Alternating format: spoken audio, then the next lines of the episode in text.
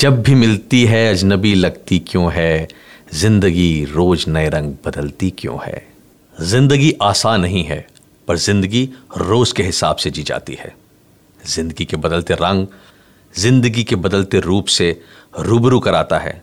ज़िंदगी एक दिन, सिर्फ़ रेडियो ज़िंदगी पंद्रह पचास एम पर। दोस्तों, मैं अवनीश, रोज सुनाऊँगा ज़िंदगी के सच को छूती एक अछूती कहानी। और अपनी यादों की किताब से कुछ गीत।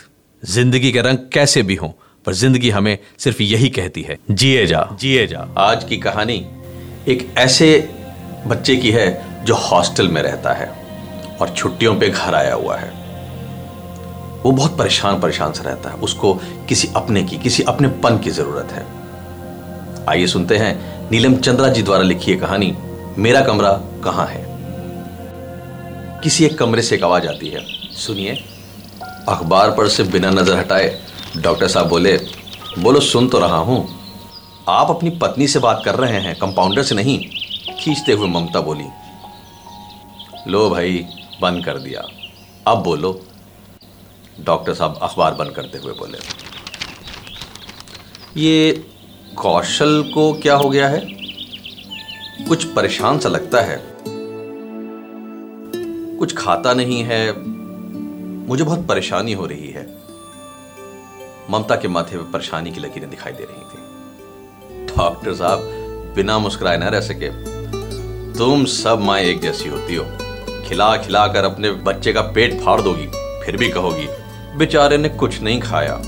हँसते हुए डॉक्टर साहब बोले और फिर अखबार पढ़ने लगे। ये सच है कि हर बार ही ममता को लगता कि कौशल उतना नहीं खा रहा है जितना उसे खाना चाहिए।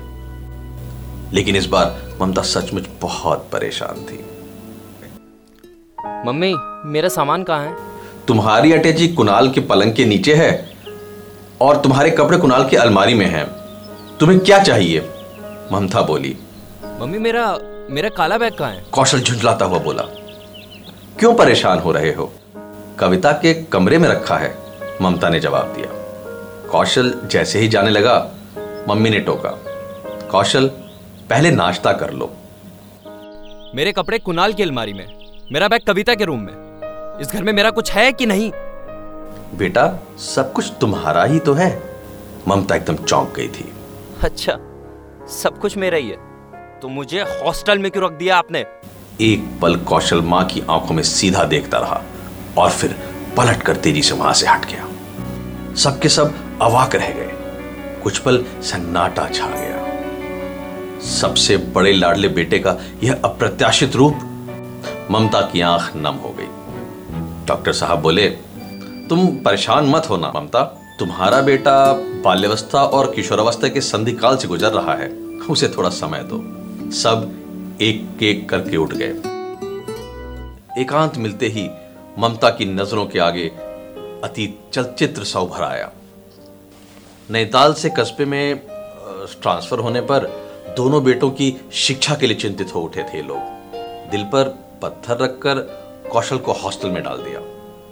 वही बेटा आज कौशल के आने पर ममता की तंद्रा टूटी। माँ के गले में बाहें डालकर बोला सॉरी मम्मी और बात आई गई हो गई।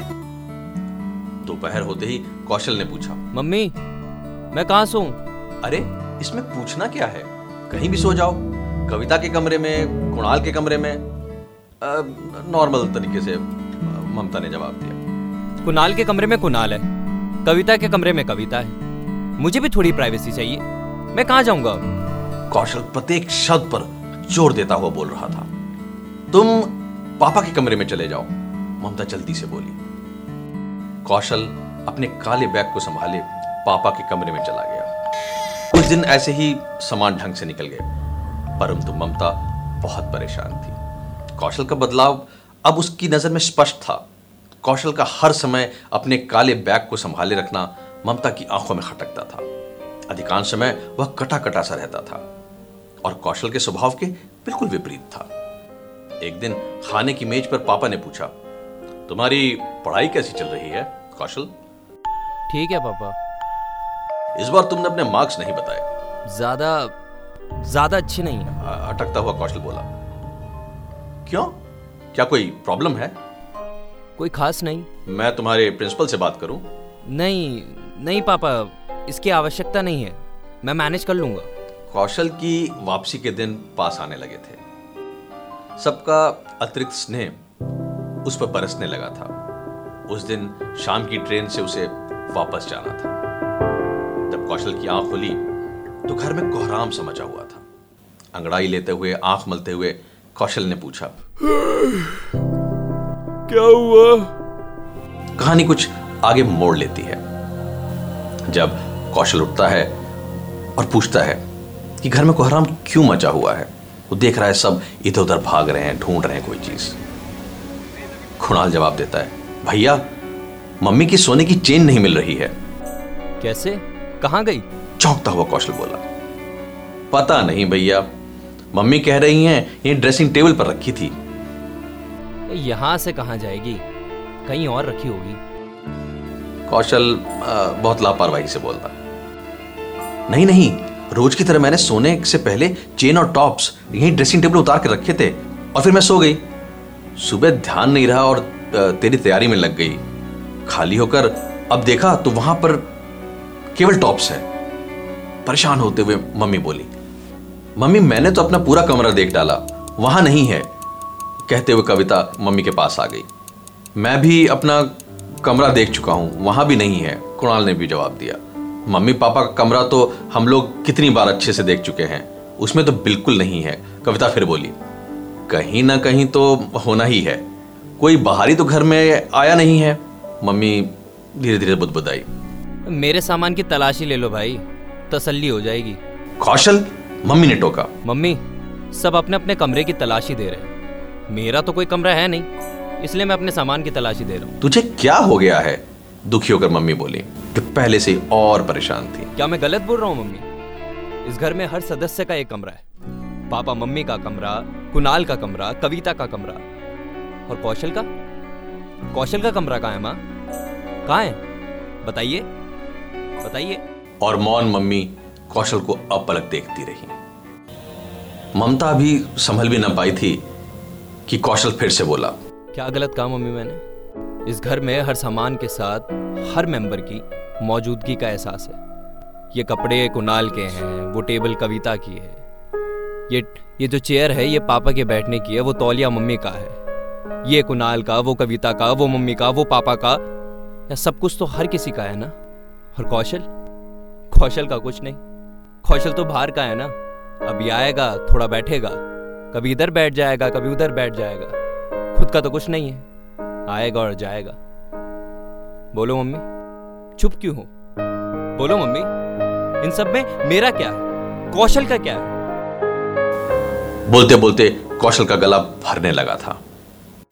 कौशल बेटा, तुम्हें हॉस्टल पसंद नहीं है? अवाक स्तब्ध। मम्मी बोल पड़ी। अब बहुत देर हो गई मम्मी। आपने मुझे हॉस्टल भेजा ही क्यों था? कहता हुआ कौशल कुणाल के कमरे की ओर बढ़ गया। उसी समय पापा घर के अंदर आए। कौशल की तैयारी हो गई? ऐसे मुँह लटकाए बैठे रहोगे तो उसकी ट्रेन छूट जाएगी। सुनिए उसके जाने का मन नहीं है मम्मी बोली। अरे, पागल हो गई हो क्या? फाइनल ईयर है। कहाँ है कौशल? मैं तैयार हूँ, पापा। कहता हुआ कौशल कमरे के बाहर आ गया। उसके कंधे पर उसका काला बैग और हाथ में अटैची थी। कुणाल ने आगे बढ़कर भाई का सामान उठा लिया। चलो फटाफट, पापा बोले। कविता जल्दी से रसोई से एक बैग उठा लाई। भैया, आपके खाने का सामान। बिना कुछ बोले कौशल ने बहन के कटे हुए बालों पे हाथ फेरा और बैग ले लिया। मम्मी के पैर छूता हुआ कौशल तेज़ी से बाहर निकल गया। हमेशा की तरह मम्मी स्टेशन नहीं गई। कौशल को छोड़कर जब कविता, कुणाल और पापा वापस लौटे तो मम्मी उन्हें बरामदे में ही बैठी मिली। उनके चेहरे पर हवाइयाँ उड़ रही थी। अरे, ममता, तुम अभी तक यहीं बैठी हो? मम्मी आप क्या पूरे तीन घंटे यहीं बैठी थी?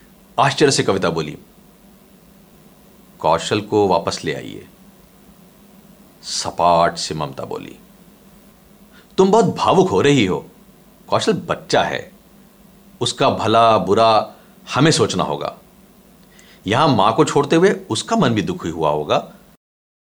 वहाँ हॉस्टल पहुंचकर दोस्तों के साथ मस्त हो जाएगा।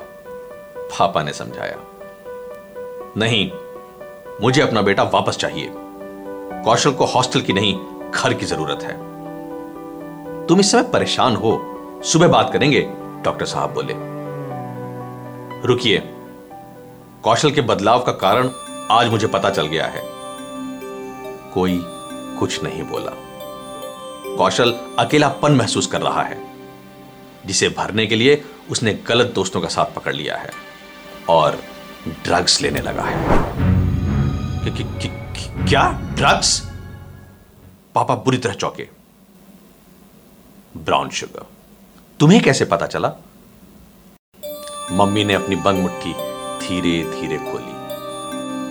उसमें कई चमकीली पन्नी मुड़ी तुड़ी पड़ी थी। एक पुड़िया में सफ़ेद रंग का पाउडर था। कौशल का कटा कटा रहना, भूख न लगना, चिढ़ जाना मेरी चेन का खोना और अब कौशल जिस गद्दे पर सोता था, उसके नीचे से स्पन्नी का मिलना। ये सब एक ही बात की ओर इशारा कर रहे हैं। कहते हुए मम्मी रोने लगी।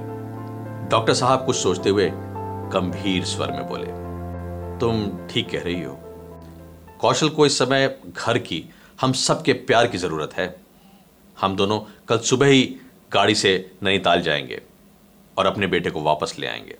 उसे हॉस्टल नहीं, घर देंगे। उसके जीवन में एक नई सुबह लाएँगे। मम्मी ने भीगी पलकें उठाकर पापा की ओर देखा, जिसमें निराशा और आशा दोनों का संगम था। यहीं से शायद कौशल की एक नई शुरुआत होगी। एक कमरा उसका अपना भी होगा।